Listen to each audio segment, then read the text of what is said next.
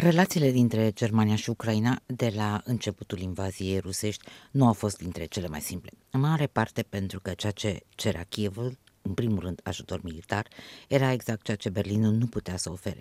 Pentru Germania, exportul de arme într-o țară în război era de neconceput. Exista în primul rând o barieră legislativă, înrădăcinată însă adânc în trecutul istoric al țării. Între timp însă, Berlinul și-a schimbat strategia cu 180 de grade. De la 5.000 de căști de protecție și veste antiglonț a ajuns să trimită tancuri în Ucraina. Sprijină toate sancțiunile dure impuse Rusiei, a renunțat la controversatul gazoduct Nord Stream 2 și este unul din cei mai vocali avocați ai unui embargo european pe importurile de petrol rusesc. La nivel diplomatic însă, relațiile sunt încă umbrite de faptul că luna trecută Kievul a declarat că președintele german, Frank-Walter Steinmeier, nu este binevenit în Ucraina un afront peste care cancelarul Olaf Scholz încă nu a trecut. Așa se face că astăzi, marți, 10 mai, misa de externe, Annalena Baerbock, a devenit oficialul german de cel mai înalt rang care vizitează Ucraina de la începerea războiului provocat de invazia Rusiei pe 24 februarie. Prima ei oprire a fost la Bucea, orașul de lângă Kiev, devenit un simbol al atrocităților comise de armata rusă împotriva civililor. Atrocități despre care țările occidentale, inclusiv Germania, spun că ar echivala cu crime de război. Moscova, pe de altă parte, continuă să nege acuzațiile pe care le consideră un fals fără precedent. Făcând turul orașului împreună cu procurorul general al Ucrainei, Berpoc a spus că cei responsabili pentru crimele de la Buci ar trebui trimiși în fața justiției. Asta le datorăm victimelor, a spus ea, și aceste victime puteam fi oricare dintre noi. Cancelarul german Olaf Scholz fusese invitat la Kiev, dar a fost reticent să accepte invitația după incidentul cu președintele Frank-Walter Steinmeier. Actualul președinte recent reales pentru al doilea mandat consecutiv a fost de două ori ministru de externe și șeful cancelarei social-democratului Gerhard Schröder, cunoscut pentru o politică prorusă, dar mai ales pentru relația strânsă cu președintele Vladimir Putin, tot atâtea motive ca astăzi să nu fie popular în Ucraina. Afrontul cu Steinmeier a fost uh, amplificat însă de ambasadorul Ucrainei la Berlin, Andrei Melnik, cunoscut între timp pentru stilul său abraziv. Melnik l-a certat deschis pe Olaf Scholz într-o postare pe Twitter, afirmând că acesta s-ar comporta ca un copil supărat pe tot satul când nu s-a dus la Kiev.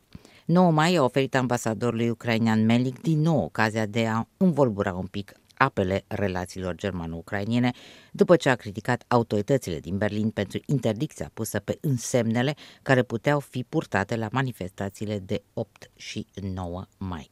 Este o palmă dată ucrainească, Smelnik, pentru că aceste interdicții se refereau în primul rând la drapelurile naționale, inclusiv steagul Ucrainei, pe lângă cel al Federației Ruse sau al fostei URSS. Critici au venit și de la Kiev. Berlinul a făcut o greșeală, a scris și ministrul de externe ucrainean Dimitro Kuleba.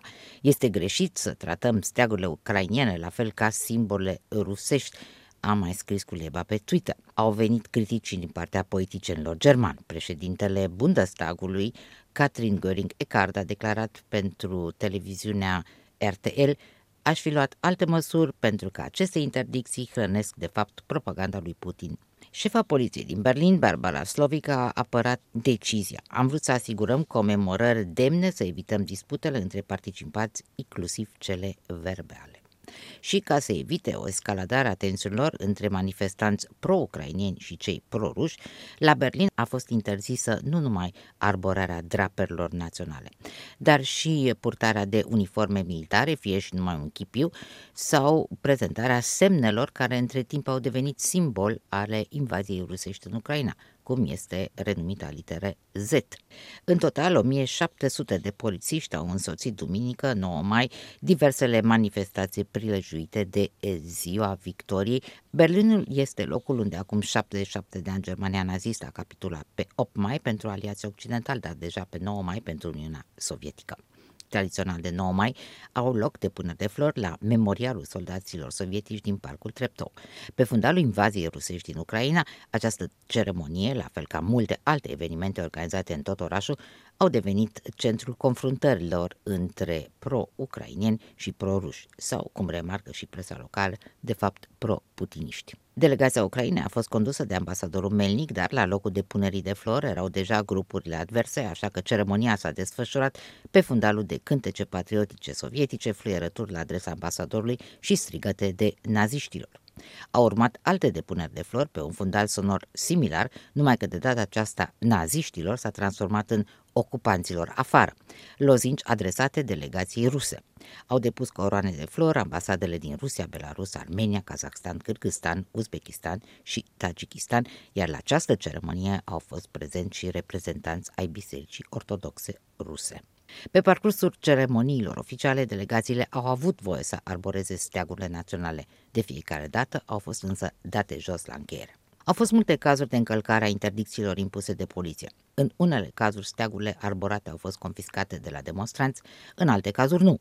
O doamnă și-a văzut buchetul de flori confiscat pentru că pe celofan era lipită litera Z, dar alții s-au pozat fără nicio problemă la memorialul soldaților sovietici în uniforme militare, cu chipiuri sau purtând t-shirt-uri pe care scria CCCP, URSS cu litere chirilice. Poliția a intervenit aleator, comenta presa germană de luni, dar toți recunosc că a reușit să mențină manifestațiile sub control, iar greșelile comise, excesele sau din contra pasivitatea, au fost puse mai degrabă pe seama lacunelor de istorie. Polițiștii erau de multe ori confruntați cu un semne, cum ar fi și Panglica Sfântului Gheorghe, și ea interzisă în principiu în aceste două zile, cu un semne pe care nu le cunoșteau și cu siguranță nu le descifrau.